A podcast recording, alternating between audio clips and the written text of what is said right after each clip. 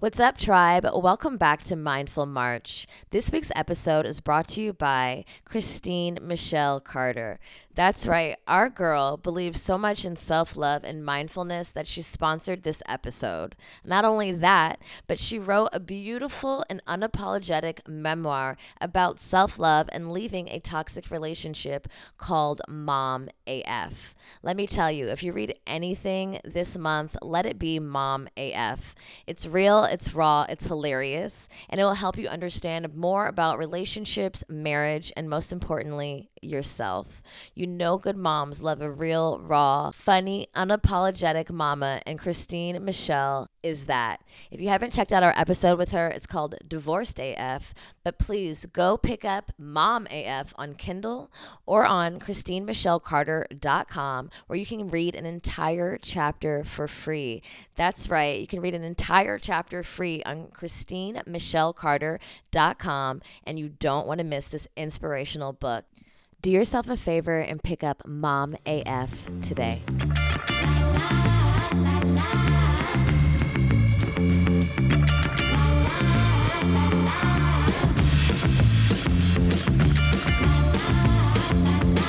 Welcome back to Good Moms Bad Choices. I'm Erica.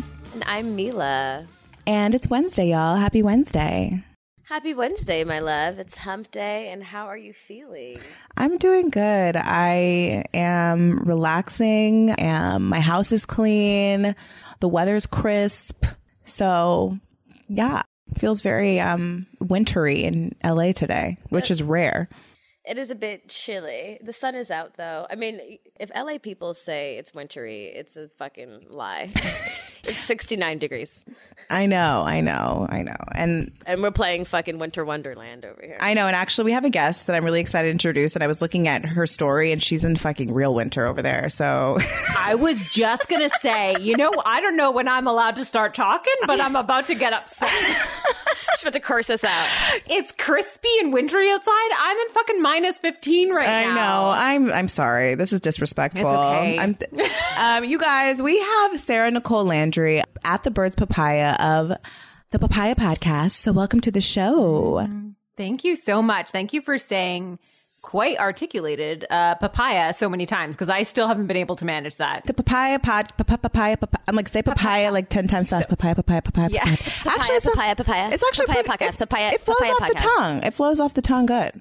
When I was first starting the podcast, I jokingly called it the Papaya Podcast because I could not think of a name for it. And so I was stuck and everyone just kept calling it the Papaya Podcast. And then when I was like having to record stuff for it and say it in promos and, and all those like little blips that you have to do, I could not get papaya out multiple times. It was just so I'm I'm so impressed by you right now. Obviously I've learned, I've managed, I've gotten myself there, but whew, it was a journey. I feel you. Every time I think of papaya, I think of like a natural skin like treatment. what? Yeah. Or It is. You know what? You know It- It's good for brightening. it's a peel. I know. I'm like my esthetician is like, hmm, I need to peel. I need to do a peel. Where does birds of papaya come from? What is the origin of your name? So I started blogging back when I was a stay at home mom of two kids. And I did it because I was genuinely just lonely in the experience of motherhood. And, you know, we were talking about this before we started, but like everyone used to have really like adorable names for their blogs. Everything was very cutesy. You know, it was fingerprints on the fridge and tater tots and jello. These are real blog names. And I think they still go by those now. Oh. But they all had very cute names. And so I was like, well, I want a cute name. And uh, so I ended up naming it after my two daughters and their nicknames. So I had two little girls at the time, and it was Gemma Birdie and Maya Papaya. So it just is what stuck. And what I don't think that people realize is like when you create a brand or you create a name, there's a lot of that that like comes with you. And so even though everyone's kind of now defined by their first name, it's really hard to go back and change your like I can't find the handles for my actual name because I'm verified. I don't know if I'm even able to or allowed to change my name. I'm sure there's like a way to do it, but I have to buy the rights to my name from the person who currently has it. I'd have to go through this whole process. So part of me is like, you know what? Whatever. It is what it is. And it's kind of cute. It's like the origins of the name or the origins of my story, which is essentially being really lonely in motherhood and being stuck at home with kids and wanting a way to connect with other people, I guess. Did you always? Yeah. Did you always want kids? Because I think that that's like people uh, we talk about this obviously a lot. I think most moms now are mm-hmm. having a lot more conversations and being honest about the fact that like motherhood can be fucking lonely as fuck. Like it can be super isolating. And although it's this mm-hmm. beautiful, joyous experience, like I think a lot of times people that even were dying for kids or really wa- always wanted kids. I mean, for me, like I, I didn't always want kids. Like, how has the journey been in that space? Like, did you assume that you're going to have a kid and just feel like immediately fully fulfilled and happy and just Yeah. tater tots and whatever the hell the other name podcast Tater tots and jello. Um, you know, I got married at 19 to my first husband. And I was pregnant at 20, and there was still like this little bit of a, You're a baby. house. I was a Baby. But I didn't have like I wasn't going to university or college. I didn't really have anything like I had like a job, but there wasn't a lot that was like pushing my world in a sense, right? And having a baby was like this really exciting notion. It was kind of like playing house. In my head when I look back on it, I was like, "Oh, that was like really cute and fun." And being pregnant, being the first one of my friends that was pregnant and you know, going through that experience. But I also have to say like I never liked babysitting, so I was terrified to have my own kids. I was very much like, ah, how am I going to like these children at all? Because I don't like babysitting. I never did. I grew up, my mom did daycare for 25 years. So I grew up like in a setting of children. I liked being around them, but I didn't like the responsibility of taking care of them. And then financially could not afford childcare. I made less money than childcare costs. So that put me into the role of being a stay at home mom. And I know for a lot of people, that's like a really exciting journey to take. That's like their goal to do. It wasn't my goal, but I also didn't have any other goal. So I just did it. Right. And I look back on it with some fondness, but I also recognize that that was probably one of the hardest seasons of my entire life because I just didn't have I don't think I was ready for it. I don't think that nothing really prepares you. And now I just had my fourth child in a new marriage and 10 years separation between my last child, my third child to my fourth. And now I have the opportunity to have childcare. I'm in a much different relationship. I've got teenagers that can help. It's an entirely different story. And I guess I really love having conversations like this because motherhood essentially is not a singular experience. And through conversations with other people, learning like how many people struggle with fertility to have a baby and then be feeling like feelings of stuckness and, and feelings that they don't feel like they can talk about. Like, are you allowed to say that you don't like being at home with your kid after you spent how much money and how many years trying to get there or how much you dreamed about this and it just isn't doing it for you? I mean, I think we need to talk about it. I think it's a big conversation, but overall, I love being a working mom more than I did being a stay at home mom. And I don't feel sorry about that at all. But it's complicated being a, a working mom for sure. Whew, is it? I mean, the guilt, the mom guilt that is that is ensues, that is unavoidable. that we get the question. The mom guilt is literally a hashtag. And where's the dad guilt hashtag? It's there, does, oh, oh God, it doesn't exist. It's just it doesn't. Working dads? That's not even a term. I know, I- we don't even say that. I saw I saw this post that you did. It was like your last post on Instagram. Yeah. It was this reel of like the questions that your hu- that your husband never gets asked. And I thought it was so interesting. And it's so true because we have we've had this conversation too about like does, is dad Yeah. guilt actually exist? And then men will be like, yeah, yeah, I feel bad sometimes. And I'm like, shut the. do have dad guilt. I'm like, mm. Single dads were the only ones that I was like, "Mm, that's legit. Like, cause they were talking about, but I also think that people would automatically say it to a single man because they don't have a woman. Because the second the woman's in that role, they assume everything is done by that woman. So I, even while the single dads were like popping up in the comments and validating their own experiences as they should, I also was like, it's still women perpetuating these questions. We're the ones who are doing it. I've never been asked these. I've never been asked about mom guilt or being a working mom by a man. It's always been women. right. I guess that's true. Yeah. We recycle the patriarchy just as much.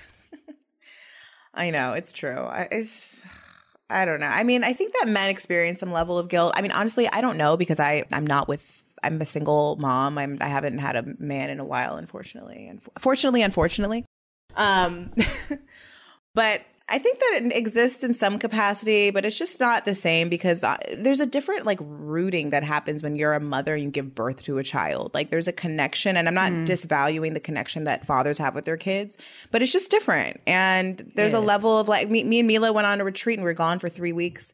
from our kids. That's the longest I've ever been gone. And like, I know her father has been gone substan- like way longer than that, like working. And I was like, miss like staring at her photos, like low key, like crying in the bathroom and shit. That man is not crying in the motherfucking bathroom. Okay, it's not happening. It doesn't exist. No, it just doesn't. It doesn't. and like it's just it's it's such an uneven playing field like like you said like i can maybe single dads feel some level of of dad guilt but like single dads usually like everyone swoons over them like oh my god you're doing it all by yourself? I mean and, and more so like i feel like my experience as a single mom is like wow that seems really hard. How are you doing that? Like whereas men it's like oh my god you're amazing. I can't believe that you're doing that. And for women it's like oh what, what did you do to put yourself in this position My now husband, when we were dating, really wanted to be intentional about my kids. So he was like, if I'm going to date you, I need to date them. So he would take them out individually without me, right? And, and spend time with them. And the one time he took my one daughter, they went to go see Beauty and the Beast. It just come out in theaters and they went out for dinner. And he was like, we got free desserts at dinner. They were so nice to us. And I was like, what the? and he's like, I don't even know why they did that. I'm like, I know why they did that. I ex- I know exactly why they did that. They, we swoon over a man doing like the like. It's so funny. We were, one person was saying to me that like whenever their husband's like doing the groceries with the kid, they're like, oh, look at you, like doing it all. doing stuff for your household like you're supposed to fucking do look at you contributing what the fuck I know. Oh my gosh. I'm I'm so interested in like your journey. I think like for us as single moms, you know, like it's so nice to see another mom who's you know, been married, been single, found a, another fit, you know, if fits better and like it's like a success story in the single mom in the single mom crew. Like, "Oh my god, you got remarried, it worked." I'm always just like so curious about like the journey because we grow, right? Like we, you have mm-hmm. one baby, you grow. You have you have another baby, you grow. You have a marriage, a relationship. Every relationship that we part from, essentially, we grow from. And I'm and I love that. I love that your now husband took the time to like spend with your daughters and take them out individually. And I really love that because I think, unfortunately, like this our society also really like I don't know like looks down at single moms and how they date. I've found like even with my family, like if I date a guy, like you're not leaving her home alone with him, are you? I'm like, what the fuck do you think I am, dumb? Like I'm not gonna. First of all, I'm obviously there's predators out there. Let's be clear, and sometimes they are fucking like wolves in sheep's clothing, you know? Um, but I think that's like every single mom's biggest fear, and every mom in general is to protect their young. Like that is our mama bear instinct. But I think it's super healthy that you have, you know, a man that when you come in and date a woman that has kids, that you are making an effort to show that you actually give a fuck about the kids too, and Yeah. the relationship that you have with those children. And obviously that happens over time and with comfort. But I just, I really love that, like, that was his approach. Did he have kids? Does he also have kids? Oh, okay. No, he- well, we have one together now, but when, you know, as a single mother, when you go into dating, first of all, I had no intentions of ever getting into another marriage. To me, uh, I didn't succeed at marriage, and that wasn't something that I found super enjoyable for the most part, especially coming through divorce. It just felt like, How long were you okay, married? I'm happy. if you don't mind me asking. I was together with him for 13 years and married for 11. Oh wow. So I got divorced at 30 and had to, and like, not had to, I got to move in with my parents. It was actually a really fun time. I moved in with my parents. Um, again, I'm trying to switch this narrative because we do kind of are like, oh, I used to tell the story and I'd be like, how humbling was it to like have to move into my parents? Yes, humbling, but also I got to wake up every day in my parents' house. You know how nice that is? Like it was, it was some of the best memories I think we have. When I look back on the photos, I was like, oh, that was the Well, you probably time. Like, needed that nurturing too. I mean, especially if you I if you have like a, a supportive family in that way, which it sounds like you do. Like after Yeah. being the wife and having to carry the children and do all these things to find to be able to go back to your parents' house and be taken care of a little bit, maybe probably Yeah. those kids being taken care of a little bit more. than maybe Yeah. hubby does because we all know like they they like look at us like handle it. This is your role. Yeah. You know? And I was a stay at home mom. So I went from being a stay at home mom to working two jobs. Within two weeks of getting divorced, that was my life. I Damn, you from- weren't fucking around. No, I had no choice. I was working as a server at nighttime, working around my ex husband's schedule before. So as soon as we split, I was like, I can't financially sustain on this one job that I'm working. So I came into having a second job, which really heavily relied on my mom to be able to help with the kids and stuff as well. But I, I agree with you. There is sort of this sentiment around single mothers that immediately brings on feelings of hardship, needing to help them, needing this. And this is, I actually just wrote about this not long ago because single motherhood, oftentimes when we refer to it in the past, it's referred to as something that we get out of or that we like got through. And it's not to say that those aren't valid feelings, but I also don't think I've ever had another time in my life that I felt stronger, more capable, and willing to like do like, I don't know, like there was so much more to that time. And it's funny because we kind of refer to it as being these things that we got out of because it seems so scary and uncertain and vulnerable. But the truth was, so was dating, so was marriage, so was divorce. So it has been so many different jobs that I've had. And so much a part of life is scary and uncertain. So when it comes to the single momhood of things, if I'm looking reflectively, that's the one time in my life I thought, nothing can stand against me because I came into this season of life with not a dollar to my name and I got through it. Yes, with the support of others, but why can't we have support of others? That doesn't make me weak. That doesn't make me anything. That makes me strong to be able to still like persevere and like push for things. There was discomfort in the fact of, uh, trying to steady myself emotionally with loneliness. I had a friend once who was dating a lot and she realized that she was just dating, dating, dating, dating, but had never been alone, like never truly just let herself be comfortable alone. And I found myself trying to get really distracted. I was going out on the nights I didn't have the kids and and on the nights that I was home by myself, those were some of the hardest nights and I realized I really had to work on that. I really had to figure out who the fuck I was, what did I like to do when I was by myself, and what were those choices that I was going to make. And that now that I look back on it, I'm like I was dating myself. Yeah. I was romancing myself and nobody talked about this before too. So I apologize if this is repeats for anybody, but we don't friggin' have ceremonies for that. We don't we don't have engagements to that. We don't take pictures for that. We don't celebrate the relationship with ourselves. And that's the one thing that's to stand the test of time. Our kids will eventually grow up and away from our homes. Like we will lose our parents at a certain phase of life there's variables in all of our relationships. They are so unsteady and you got one shot at one life and one relationship with yourself. That's the only one that's guaranteed.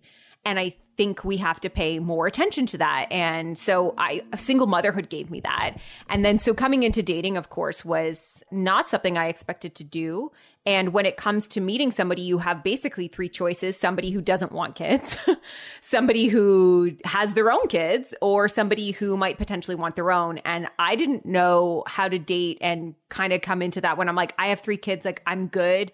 I don't really want to have more. And so when I met my husband, he was very much like, I don't have this internal gut feeling of having my own kids, but I love kids. I love being around them. And I think that that made him somewhat exceptional to me. And to the point of him dating my kids, there's a there's something that I don't often hear talked about and that's that when you're dating somebody and it's a secondary relationship from the one that you've had with their father even in a lot of cases if you split and you share custody in any regard that person is still in their kid in your kid's life. Like, they're still there. But when you break up in a secondary relationship that person isn't. And so was that burden on me that it started to build up in my relationship with my now husband was if this doesn't work out, I have to rip him away from them and I can't, I don't know how to hurt them with this. And so it made it very hard to move through the relationship confidently or feeling like I could constantly push for my needs with things when I had this cloud over my head a little bit. And so there was one day where he kind of pulled me aside and he said, Listen, I want you to know I love you, but I want you to know I've fallen in love with your kids too. So if anything ever happens, I, if you're okay with it, I'd like to still be in their lives afterwards. And that just took every little bit of weight off of my chest in that I'm going to cry right now thinking about it because I didn't realize how much it was a burden to me that I felt like I had to make this new relationship work or I was going to hurt my children. So knowing that I could move through the relationship good or bad and leave, being in it or not, and that he was still willing to pursue them and be there for them afterwards in a supportive role meant everything to me. It meant that it was no longer hinged on how I felt and how I was doing, but also he was just wanting to be in their life because he had fallen in love with them too. He didn't just date me, he dated all of us.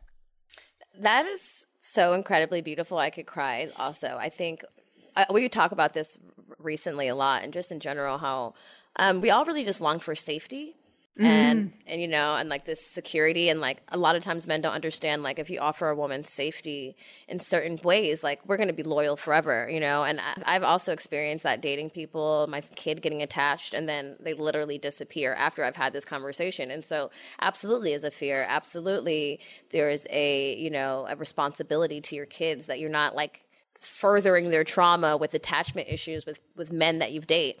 I mean, like speaking back to what you said initially, I'm reading this book right now called Women Who uh, Run with Wolves, and I'm probably going to reference this book like 400 million I'm times. writing that down. Please write it down. It's fucking amazing. It's like honestly, I feel like it's the Bible no one ever gave me. And yesterday I was reading this portion of the book, and it's a book of tales, but the tales are then dissected in a way that kind of frames the wild woman and how we're under attack and how we've been you know attempted to be domesticated. And there's a story about a little girl who it's kind of like a cinderella story. Her mom dies. She has a stepmom and like two evil stepsisters. Anyway she goes out into the woods. Anyway the whole story talks about we have an overbearing mother psyche it's our need as women to feel safe. And but how if, if we stay too close to that overbearing mother or if we overbear as mothers you kind of take away your the option to step out on faith. And oftentimes the things that we step out on faith into like the woods those are the things that sharpen our intuition obviously there's always like the comfort of staying close to something staying in a marriage staying in a relationship doing the thing that's safe because we want to be taken care of but it's actually on the journey into the woods into the darkness that you sharpen your intuition and you learn really who you are and like how powerful your intuition is and it just like it really made me think about when you said that it made me think about how you know when a lot of times when women do transition into this space of mm-hmm. being single moms it's more like oh no you know like instead of like the celebration of oh that didn't work for you and you recognized it and you walked away from what was not comfortable for you and you decided to rip the band-aid off and do it anyway those are the things that sharpen your intuition and make you confident in, in who you are and, and, and like even dating the next time. And, and same when i first got single like I wanted to feel bad for myself, but you know, it was the little things that made me feel strong, like taking out the trash alone, like walking Yes. my dog and carrying my baby. I was like, I can do this shit. you well, I think when you are like open to that, like, and those kind of things, like you said, you didn't even realize you were dating yourself. Like those things, like intuitively as women, when we really do start to like notice our power, step into our like, oh, okay, I can handle this. Oh, I, I got this. So you like really start to just move towards that space. The actions come, like the the messages mm-hmm. come, the things that you're supposed to do in order to empower yourself naturally come, and then of course hopefully you have sisterhood. Hopefully you have tribe that are going to kind of reinforce that in you and give you examples. And honestly like hopefully thank god for podcasts because there's so many you, you listen to podcasts and you realize like oh my god people are having these conversations like what Yeah. and And we're having it in a way that feels safe, right? Right. Like, is that not also uh, what it is for podcasts? Is it? It's a it's a space that you can speak and people won't immediately respond, and that somehow feels safe too. Yeah. No, it's true. But I, I do think that there is a like, it's so scary becoming a single mother. It's truly like, it's mm. really terrifying, especially if like that's not what you like, if, especially like if you had this idea that you were going to have like, you're going to play house, you're going to have this perfect Which little. face it, Yeah. every ninety nine point nine percent of moms, I mean, maybe ninety eight, thought we were going to play house and it was going to live happily ever fucking after, like a fucking Disney movie. and I can only imagine like you have three kids with your first husband. Yeah, I've got two girls and a boy, and now I have a fourth little girl. But like having three kids, you're with one person, you're in a rhythm. Yeah. Like you're in a flow. You are. Like not necessarily, You maybe it's not a flow. Like let's, maybe it isn't a flow and that's the problem. But like, It's the only flow that you know. It's the only flow that you Yeah. know. Like, I mean, for us, me and Mila, like we had we had one child with our child's father, and like we dipped, right? But like 3 mm-hmm. that's a real mm-hmm. investment in your time and your energy and your connection with another person, creating life. Like, I would imagine that kind of walking away from that, like, there's a like that's some brave shit. Yeah, I mean, I think there's two parts to this. One, I said that I wanted a divorce three years before I actually did it because there is a grieving process to every stage of that. And I think a lot of people dance with the idea of leaving a situation or changing a situation. But you have to remember when you've idealized and you've created a lot of narratives around this cookie cutter, it is very hard to take that if you think of like what a cookie cutter looks like and we talk about families as being a cookie cutter and we ultimately yes the disney dream we we want this cookie cutter reality to take that cookie cutter and to realize that it can be reshaped and that you can change the shape that it looks like is a very powerful fucking moment for you but I will say that I thought that my marriage would end in an explosion. I always thought, and I never talk about like why we split up. That's like out of my respect for my kids, especially because it's not just my story, it's like all of us. But when you think about leaving something, I think a lot of us go through this cycle. There's so many cycles when it comes to emotions and stuff, but typically a breakup in any sense usually happens at the height of that cycle. There's some sort of an explosion. And I had gone through so many cycles where it was like, okay, it's not good. I'm ready to go. I need to get out of this. And kept having these conversations about it and then coming back in over and over and over again. So when I actually did leave, it was on a very, very calm Wednesday. It was on a Wednesday that was uneventful Wednesday. And there was something really uniquely powerful about that because, you know, I've written about this before as well, but just when people go through breakups, it's kind of like a car crash for everybody around you, and everybody wants to rubberneck and figure out what happened, why did this happen, and who's at fault here. And the reality is, nobody was in the fucking car with you. Nobody was in the fucking car with you. And it's okay if you just stopped the car from driving. Like, it's okay if it's not an actual crash. People will still ask the question over and over and over why? Why did this end? Why did, and it's just, somebody immediately called me as soon as it happened. They said, keep your circle tight and keep it closed. And you do not owe people an answer to why. And at the time she said that, I was such a people pleaser. To think of the idea of not answering people didn't make sense to me, but I trusted her. She was like a mentor to me. And I was like, okay, we're going to keep this tight. We're going to keep it small.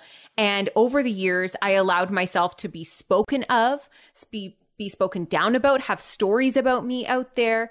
And I just let them play out because it wasn't my story. And if I knew my story, I could hold my head high no matter what, no matter what could be said about me, no matter who made assumptions about that car crash and why that car stopped driving. It didn't matter because at the end of the day, people would eventually stop talking about it. I knew that to be true because if you've ever watched somebody go through divorce you, or a, a breakup of any type, Everyone talks about it in the moment it happens, but guess what? They keep driving down the highway. They keep going and they're not rubbernecking forever. So I kept having it in my head if I just keep going, people will stop talking about this eventually and I'll just get to keep going. And so that's kind of what I did. And I think it was the best decision for me. And overall, uh, my truth kind of remained my truth and I didn't, didn't have to get messy about it either. I think that's, I mean, I think that's really true. I think that I- I love that advice of like keeping your circle tight and keeping it tight, especially as a people pleaser. I think that's a really great tip because I think for women too, like we have this nature to kind of like, not nature, that's actually, that's not the right word. We have this, I guess people expect us to kind of like want to talk shit all day about our mm. like whatever's gone on, you know, and like Yeah. or and, and I think just humanly, like we want to place blame on someone, like this is this person's fault or that person's fault, and whether or not it is, you know, that's neither here nor there. But, but I love the reference of like talking about like, what if you just stop the car and what if you just get out? Yeah. you know, like Well, what the if you don't have to have the whole crash? So, you know, we've been on this healthy kick. I've been detoxing and really trying to get my health together. Same girl, same. And I'm generally like against doing meal preps because let's be honest, they're generally nasty and I don't want to reheat nasty food. but recently I have been trying HelloFresh. I love HelloFresh. Right? It just like totally minimizes the time I'm in the kitchen so I can actually enjoy my meal and spend it with my kid. And all the recipes are delicious and unique and quick and easy. Who wants to spend all day in the kitchen when you can just have your meals delivered straight to your door, ready to go, and they're bomb? And you don't have to think about going to the supermarket, parking, standing in line, being around people. It's amazing. So go to HelloFresh.com slash GMBC16 and use code GMBC16 for up to 16 free meals and three free gifts, you guys. 16 free meals. It's America's number one meal kit, and you don't want to miss this offer. Have you ever been in the market for like a fellow kinky person or a third person for your threesome or maybe even a couple and you don't know where to look? Absolutely. It's really hard. Sometimes it's intimidating. You want to try new things, but you don't know where to start. Well, that's why the Feeld app exists. It's an inclusive app to all, no matter gender, orientation. It's the largest dating community of progressive humans across the globe who want to connect with open minded people like themselves. You can choose from categories like BDSM, kink, roleplay, threesomes. It's just a world of kinky things and lifestyles for you to find. And right now, we have great news. You can download the Feeld app for free and support our show by going to E feeld.co slash goodmoms. That's F E E L D dot C O slash good moms. Or just click the link in our episode description to get the Feeld app for free today. You know, we think about mindfulness, you know, because this month's theme has been mindfulness. And we think about mindfulness we think about this peaceful thing and all these all these things but mindfulness is really just like the idea that you are honoring yourself right? And like i think in a lot of relationships we assume that there has to be some big crash and burn for us to walk away. But in fact like we're constantly growing. We're constantly evolving. Mm. And like you said like three you knew th- like 3 years before. Same. I knew 3 years. I knew a long time before Yeah. you know, I walked away that I probably needed to walk away, but I exhausted every fucking possibility Yeah. because I listened to other people. And not only that, I listened to what this cookie cutter standard was and what would you know what looked good and and what it was supposed to be like. And the truth was i was just growing at a much faster pace than my partner at the time. And it, the relationship wasn't really helping me grow. And sometimes that's enough. Yeah. if we only like you said we only have one life in this lifetime in this realm this time and your growth is like being mindful of your growth and where you're at and the environment that you keep even when you love someone. I, I read something recently it was just like everyone you love doesn't deserve you. And that hurts. It hurt for me to read it. It hurts for me to repeat it. Like i've loved people that that i didn't need to keep and that is a very hard pill to swallow you know? There's a lot of people that you love and you have to let go. In fact it's it's your journey and your life's lesson to let go. And like even when you talked about the fear of our kids being attached to men when we no longer are I've found it kind of sad, but also kind of a blessing to be able to have that conversation with my seven year old Mm. she said, Nana said you break up with everybody. I was like, well, Nana needs to get out of my business. Mm. also, everyone's not here forever. It's okay Yeah. to leave people. It's okay to grow out of people, and that is okay. And that is a lesson I didn't get growing up. And as an adult, I have a hard time letting go of people. I have a lot- Chapters, right? I have to make them chapters in my head. That's how I have to make them, or it doesn't make sense for me. Cause like I'm like, why did you leave me? Why did this end? Like I didn't do anything wrong. I don't feel. I felt like we were in a good place. You know, I felt like we Yeah. communicated. I loved you, and like sometimes, a lot of times, just loving someone isn't enough. And honestly, it's the mindfulness that you can love someone, but they don't belong in the rest of your book, and you're the, ultimately the author. But sometimes we are so clinging to the love, the, The idea, tale. yeah, this idea. yeah, that idea. These future chapters you wrote before they played out.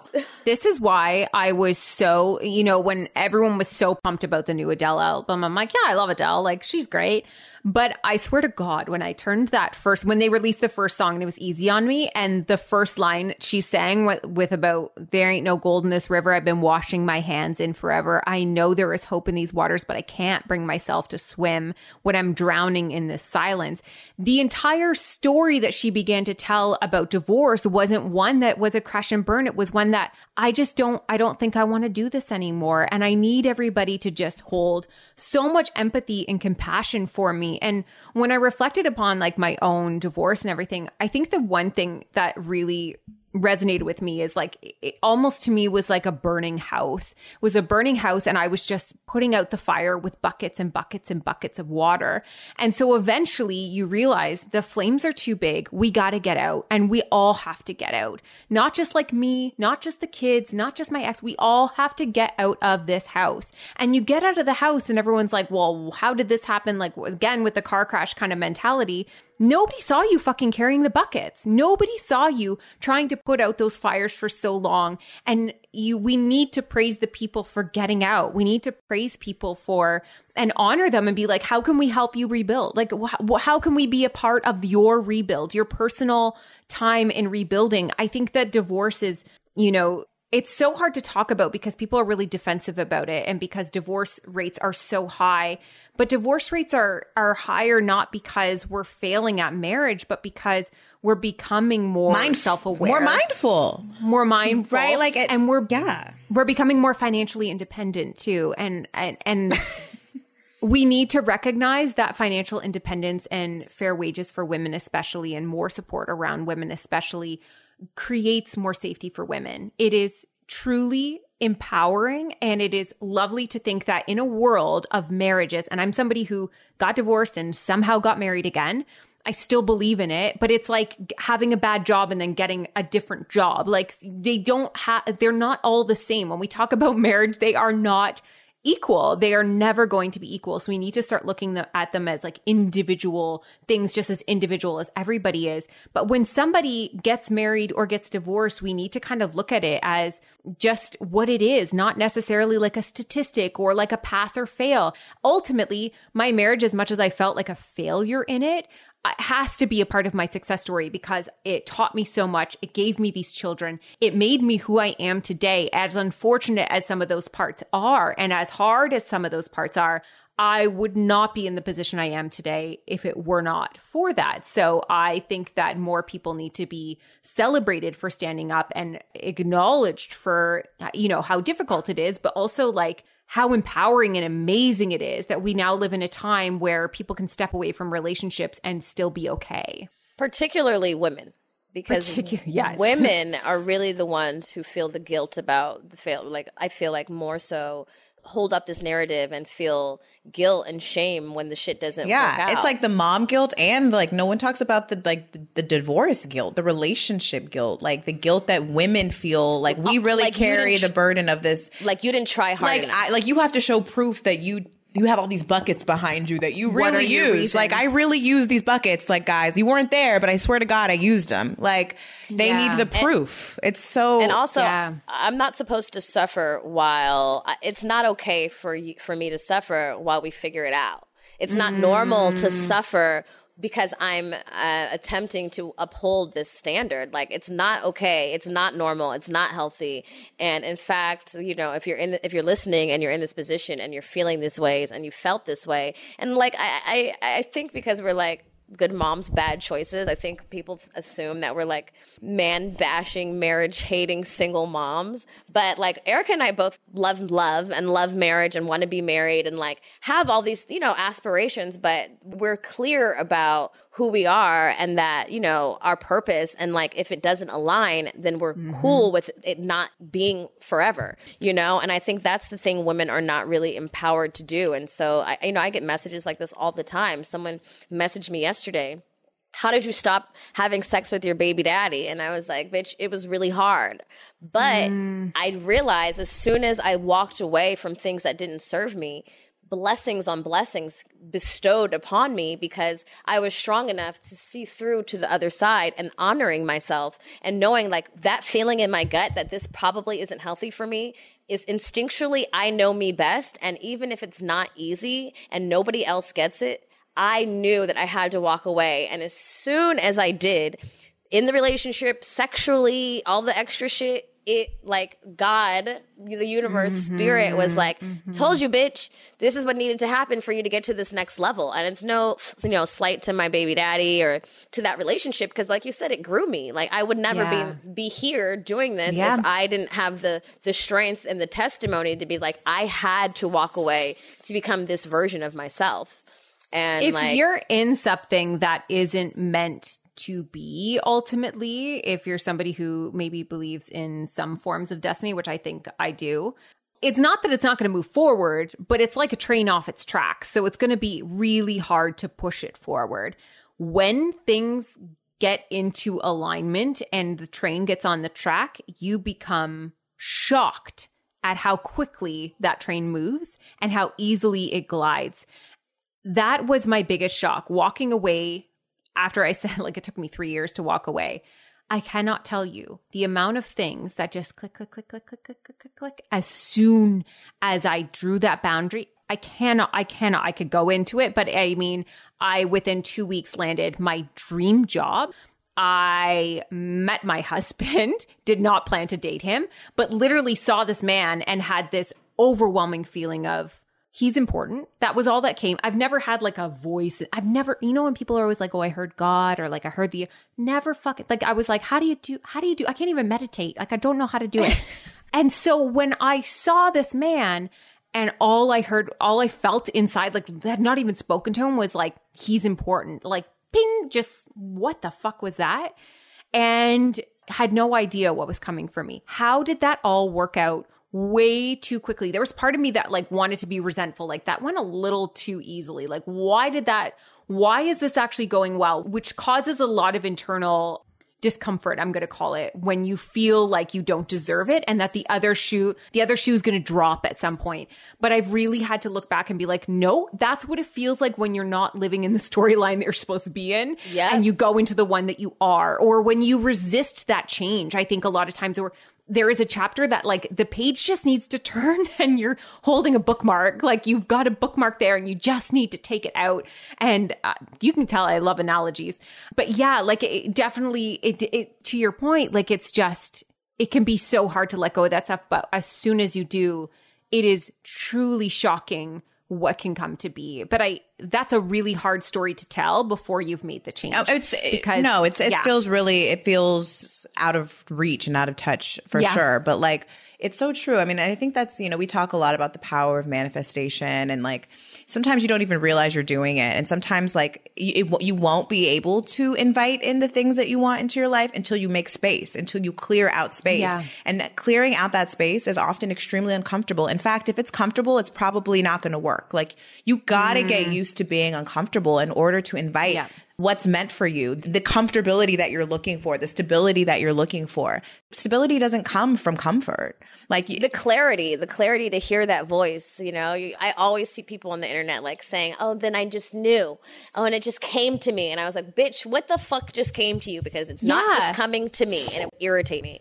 And now I'm in yeah. the space I'm like, "Really, really once you really cross over that bridge, things, the clarity, the voices, the alignment is actually truly that clear you, and like it is and remember we i remember as me, me and Milah had really had this conversation like we, me and Milah just did a, a retreat in costa rica and mm-hmm. we were having this conversation about like you know when like celebrities go on stage and they they like like they thank everyone and then they are like you know, this is for everyone. You know, believe in your dreams. Like, keep you working at your dreams. You, you can do anything you want. It's like Beyonce. And you're like, you're fucking Beyonce. Like, of course you can do I was just going to say that when you said manifestation, because I'm like, every time somebody talks about manifestation, they are like, you just got to get up and you got to like, just get out there and do the do thing. And I was like, with what money? Yeah. Like with what? You've got the money to do it. So that always frustrated me in a position of like, I, d- I literally didn't have my name on a bank card, like bank card yet. I was 30 and had nothing. I didn't have a car to drive. I didn't have a job more than like my serving at t- time. So when people talked about like just manifested, I was like, fuck you. Like that must be so nice. So I love that we're talking about manifesting in a way that's like gritty, like really, truly, it's going to be hard, but it's going to get good. Like you kind of have to tear down before you rebuild, right? And like that doesn't mean that it's easy. It's, it's not the manifestation of just like buying a new It's not the one you want to. It's actually not the one you want to hear. Okay, like No, the manifestation that you want to, like the ones that sounds cute, is the one where you wrote some shit down, lit a candle, and the next day it came true. Sorry, bitch, it's not. It doesn't work like that. There actually has to be action, and it has to get uncomfortable, and it probably is going to get a little ugly too before the manifestation cultivates. And even going back to like these, like a celebrity on stage talking about like, or whoever, someone successful saying like just keep going at it and like your dreams are possible. I would be like in this space where i i really was i didn't know what my purpose was. And i would see like i would watch the grammys or whatever it was and these people were talking and i'm like what the fuck are how, like i don't what? And now Yeah. and now i'm i'm in alignment. I'm in the space of like i feel i'm mm. walking in my purpose. Things are flowing to me so fucking easily. And i'm like oh that's what they're Yeah. talking about. It is That's true. it is. This is my version of it. I'm not Beyonce up on stage at the Grammys, but like, but maybe not Grammys, maybe like Oscars or Emmys or something like that. But yeah, I'm like, no, it really is. There's a reason why those people are going on stage and saying that shit because it's fucking true. Mm-hmm. And but but it mm-hmm. does take sacrifice. It does take uncomfortability. It does take leaving your husband with three kids and saying, "Fuck it, I'm getting out. I don't feel good going to my mom's house. Get out the Going house. I'm going house. home. Gotta I'm go. going home. Go to mom's I'm going house. back to the nest. I'm going to redo a restart." Like it, it, it is. It is in that. It births from that. You know. And mm-hmm. and I feel like once you get past those really hard humps and you start to walk in your alignment and you start to listen to your intuition and sharpen your intuition for going on that journey through the woods. I think that that first hump is is the hardest. But now like I feel so much in alignment that even when things do come up, even when obstacles come up cuz like breaking up with my baby daddy and leaving wasn't like shit happened after that. Like everything wasn't Yeah. perfect, you know. No. Um, things are not perfect right now, but I have a a very clear understanding that what's for me is for me, and that as long as I'm walking in my purpose and honoring myself and being mindful, that everything will always fall in alignment. And I and I would never have understood that lesson as much as I do now had I not taken that first leap of faith. I am so aware that even when shit is fucked up or hard, spirit will always have my back because I'm listening to myself. Like it's mm-hmm. me. I'm not listening to any outside voices. I'm not listening to what my friend thinks. I'm not listening to what my mom thinks. I'm not listening to what even what I thought my expectation was. But I'm in flow and in mindfulness of myself. And I and even when it's like you know starting that podcast and talking about sex with that girl you met at the birthday party probably is not a great idea. But and then I say fuck it, I'm going to do it anyway. And and four years later. I'm writing a book with my best friend and I'm, I'm leading women at a retreat. This is like that. Nobody told me that this was a good idea. Mm. But here we are because I listened to myself. And, and I Yes. think that that is the biggest lesson when you do rip that first band aid off is that honestly, everybody's journey is different and nobody can tell you where your journey goes but you. And it's in, and it's in listening to that inner voice that your blessings will always come and always have your back. Amen. Amen. Oh my gosh, that was a speech. And honestly, like right after Erica, you said that um like it's like a birth, like things that birth from that. And it's like that just immediately made me pause and I was like, why are we not birth is like the perfect thing to reflect on because it is anybody who knows labor or uh, delivery of any sort, you know that birth is not um, Pretty. It's not pretty. It's not easy. It's not simple. It is not. It's messy afterwards. It's Like, shocking. is- There's a It hurts. it's shocking. There's a lot to it. I think if we and we look at that and we're like, how powerful, how amazing. And yet, every other birth in our lives, we're not looking at it the same way. We're looking at it for the mess and we're not looking at it for the beauty. It's re- hmm. that's like Oh, when you said that, I was just like, and then you just went off on this fucking speech. And Oh my oh, God, I know. I'm gonna need to recover from this. For I'm gonna I be know. sitting on. I'm going to be listening back to this podcast, is essentially and saving notes. Um, my God, You know what? We we forgot to do an affirmation. I feel like this is a really good time mm, mm, to come mm, back back to what the affirmation is for this episode or for today. Okay, am I saying one? Yeah, yeah. No, I don't have know, one. It's for, it's on you, girl. Things in alignment. So I told you I have this jar.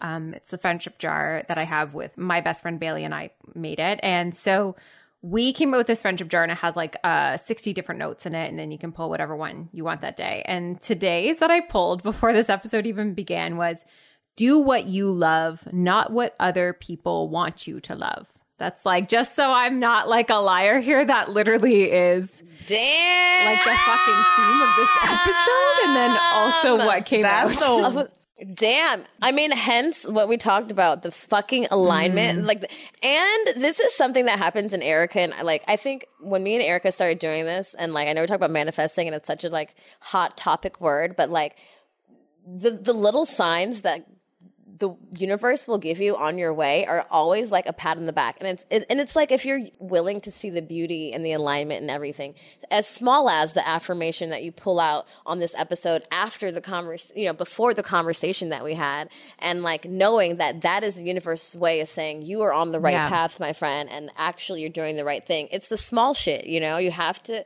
pay attention to the small affirmations from spirit because they'll come all the time mm-hmm.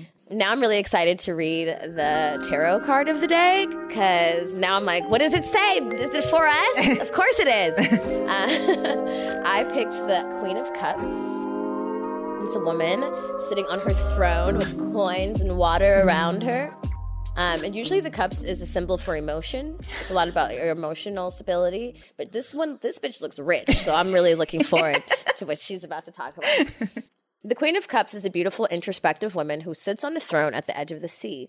In her hands, she holds a golden cup adorned with handles shaped like angels. Unlike most of the cups in the Suit of Cups cards, this cup is closed, showing that the Queen's thoughts and feelings come from her conscious mind and the depths of her soul. The Queen of Cups is nurturing, caring, compassionate, and sensitive. When you see her in a tarot reading, you're embodying her nurturing mother energy. You support others by listening with your heart or yourself, being compassionate and caring for them deeply. You're empathetic and can sense the needs of others by tuning into your intuition, and you hold the space for others to express their emotions and be in the truest, most authentic versions of themselves. You have mastered this in such a way that even though you thought even though you hold space for emotional expression, you don't take on other people's energy or emotional issues because you are well grounded and know where to create healthy separation.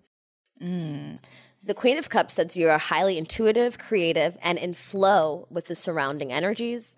In your interactions with others, you can easily read other people to get a sense of how to communicate effectively. Um, you may be a, you may be a healer, counselor, or intuitive coach, or maybe just a good friend. You recognize the divine energy in everyone you meet. Um, your creative projects and endeavors, you feel your way into them, trusting your heart and your inner guidance to lead you in the right Oh direction. wow! Holy And- shit! Yeah. And so, and there it is uh, again with the alignment and, and the birth. You yeah. know, I recently read something on Instagram. Someone posted a meme or something that really spoke to me, and it was my biggest flex is keeping my heart soft and my boundaries strong. And I thought, like, wow, that's so true. And what, like, what's that's something to aspire to, right? Is like to be able to have your boundaries, but keep your heart soft, to be open to people, being able to help and serve, Yes. but not like taking on their shit, you know, not taking on their shit and staying focused on whatever is meant for you. Because ultimately, if you just are in flow with that, we are fucking mm. unstoppable. Women, we are so unstoppable. And I'm so happy to be alive in this time where things are shifting and women are coming, finally coming Yes. together. And it's not cool to be a bitch, you know, like it's not cool to hate on another wom- woman. Yes. Like if you are hating on another woman, like you're out, you're out of here. And- yeah. So I just love conversations like this. Thank you so much for for coming on today, Sarah. I really appreciate it. You dropped so many gems. Wait, you didn't ask my Hori. Do you want us? To? oh my God, you please Yeah, share, share your a story. Hori. I don't have any horror stories, but this is the closest one to my horror story because Okay, tell. Do tell. Horror stories.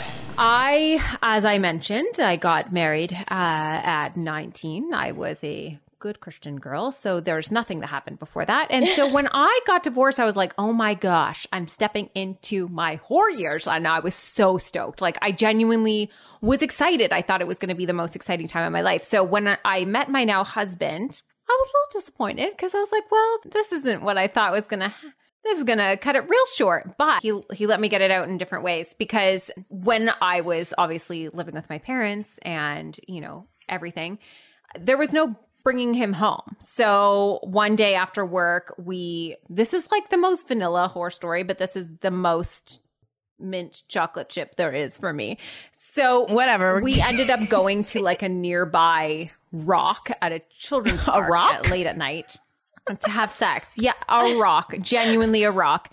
The best part about this story is that uh, later when we got engaged, he engraved my ring with.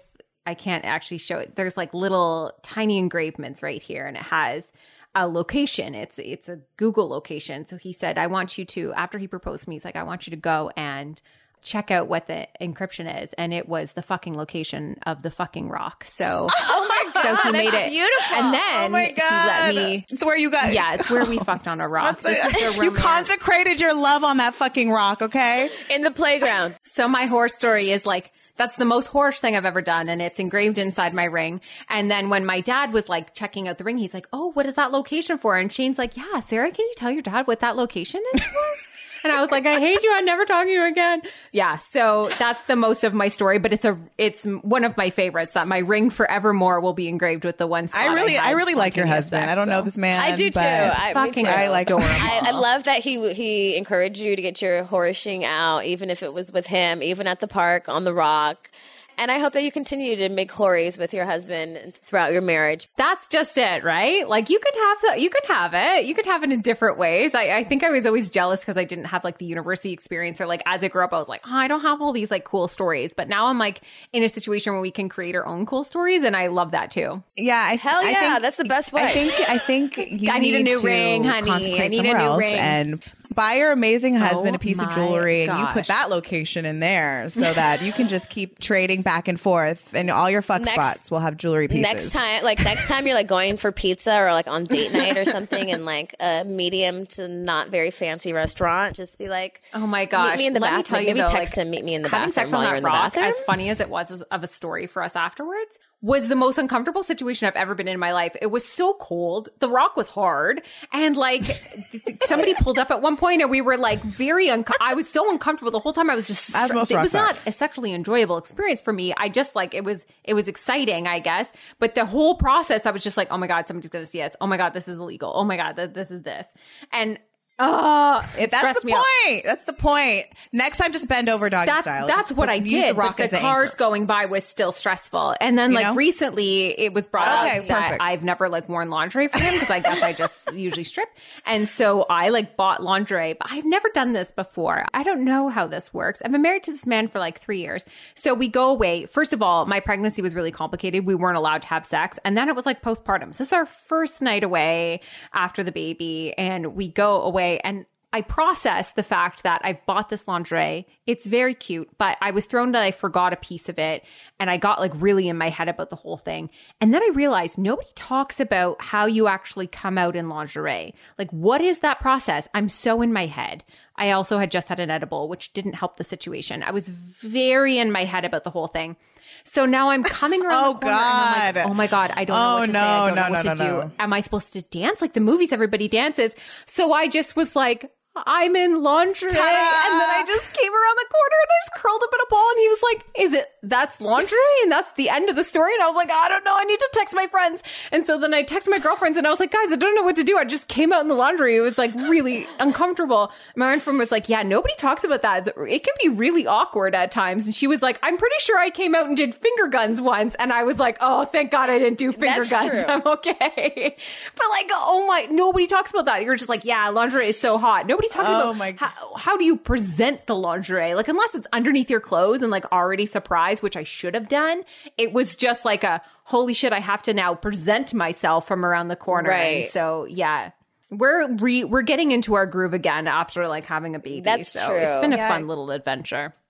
Music helps. Music always helps me. Just put some music on random, like, come up, put some music. Let's just hang out. Go to the bathroom while he's turned around, then come out and wait for him to turn around and he'll be like, oh shit. And then you kind of dance the music maybe a little bit, touch your body, and then just get on him and then, you know, You know, figure you, it out from there. You know what I like? I like if you can do Yeah, it there was, quickly, like, but this is always the straps. It thing. was a Lingerie whole always has like all those fucking holes and fucking mm-hmm. ties. So it's hard. it always feels extra, but it, it's, it's, if they're in the bathroom, if you can slip it on quickly and then just lay on the bed as the gift. Yeah, see, that would have been a better move. He was on the bed, so I I reversed the whole thing. And as for music, the last time we had like music put on, my husband actually the first time we like consummated our love, I'm gonna say, he was like, I want to like set the mood, but the guy's a fucking joker. Like he was the dad joke before the dad joke, and he puts on like this really cheesy fucking jazz music for us to fuck to. And I was like, I hate you so much because nothing about this is. And he was just like, Don't you love this? Is our song, Sarah? And I was like, Oh my god,